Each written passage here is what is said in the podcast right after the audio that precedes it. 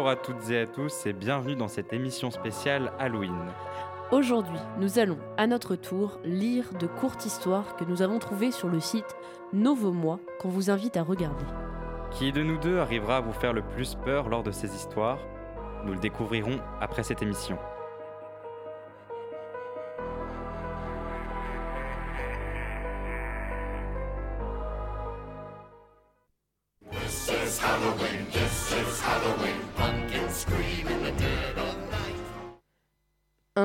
La gardienne en danger. Une jeune fille, prénommée Camille, économise pour l'université. Pour son premier travail, elle commence par surveiller la maison de son voisin, en échange d'une rémunération.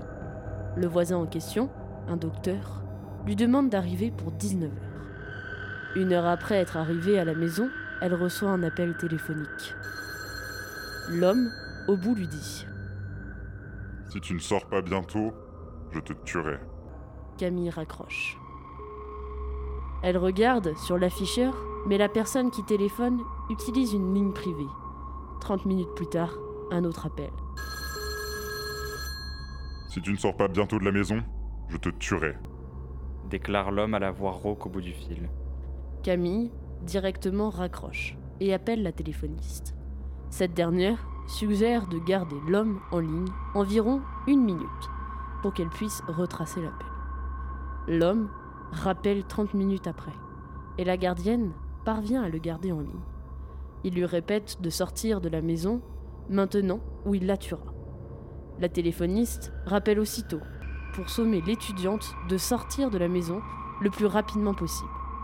L'appel provient de la deuxième ligne de la maison, celle du deuxième étage. L'assassin se trouve dans la maison.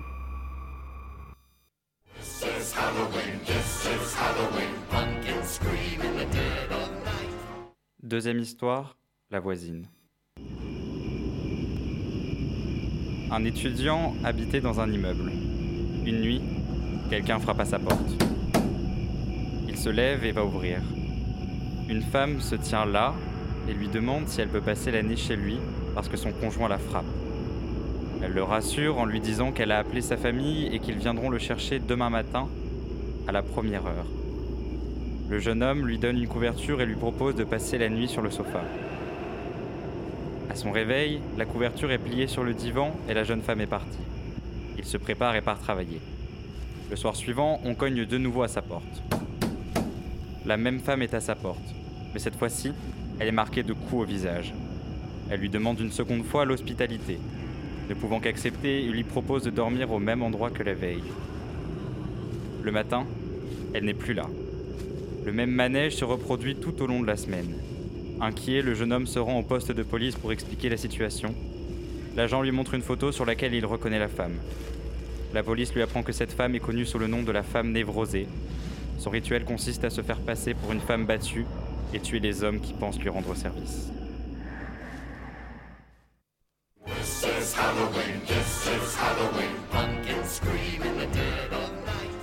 Troisième histoire, le vieil homme et la tarte aux pommes. Le soir d'Halloween, un vieil homme du New Jersey vivait seul avec sa femme. L'homme n'était pas de nature facile et il maudissait les enfants. Le 31 octobre au matin, le vieil homme avait minutieusement inséré des lames de rasoir dans des pommes qu'il prévoyait de distribuer aux enfants le soir venu.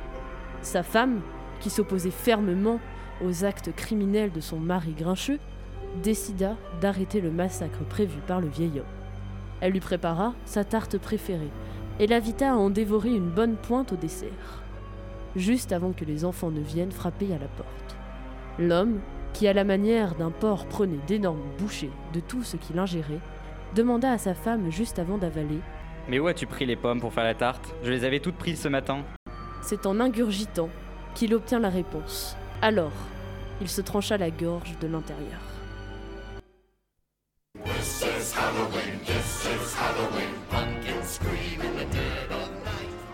Quatrième histoire, la Dame Blanche.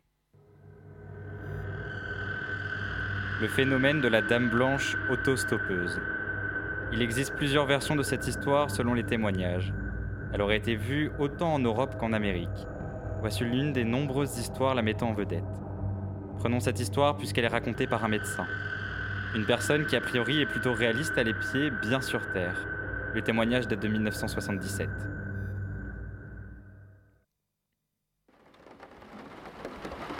Après une longue journée de travail, le docteur rentre un soir chez lui sous une pluie battante. Il voit au bord de la route une jeune femme vêtue de blanc. Il s'arrête et lui propose de la ramener chez elle. Elle n'accepte pas et après avoir indiqué son adresse, elle ne dit plus un mot. Elle reste très silencieuse jusqu'au moment où il passe sur le pont du Furet. À cet instant, elle se montre agitée et effrayée. Arrivé à sa destination, le médecin lui prête son parapluie et attend qu'elle le lui ramène. Ne la voyant pas revenir, il sonne à la porte. Un couple lui ouvre, il raconte alors son histoire et décrit la jeune fille. Le couple, visiblement très ému, lui apprend alors qu'il s'agit de leur fille unique, ayant perdu la vie en moto au pont du Furet des années auparavant. 'Une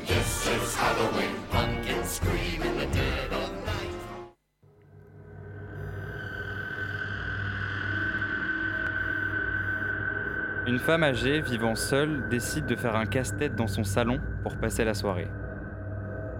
Dehors, c'est la noirceur totale. Au fur et à mesure qu'elle assemble les pièces, une impression étrange la saisit. Elle reconnaît peu à peu dans son puzzle le décor de son salon, puis sa télévision, puis elle-même vue de face. De plus en plus fébrile, elle continue. Les dernières pièces du puzzle qu'elle assemble sont celles de la fenêtre derrière elle. La toute dernière pièce du coin de la fenêtre montre le visage terrifiant d'un homme la regardant.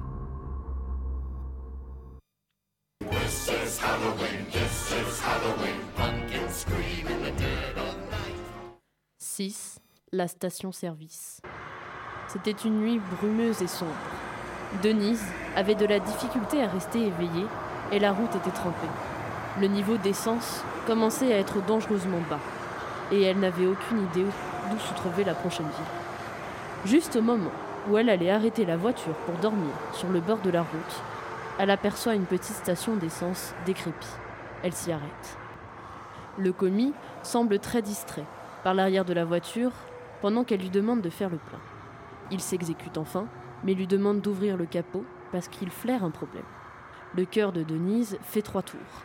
Elle est seule dans une petite station-service crasseuse, au milieu de nulle part, et le commis a de drôles d'agissements.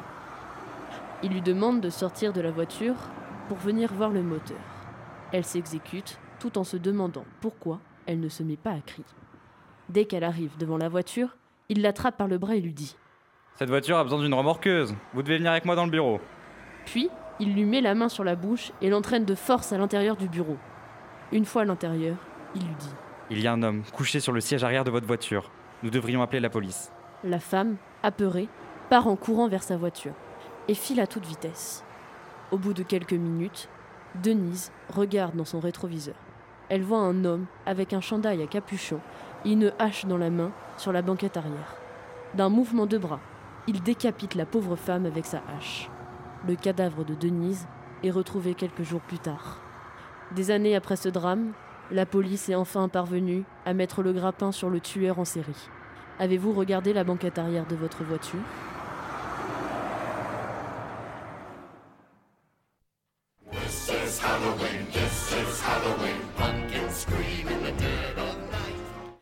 Et voilà, c'est la fin de notre effrayante émission. En espérant que vous avez eu les chocottes, on vous laisse à présent sur la fin du morceau légendaire Thriller de Michael Jackson. Ah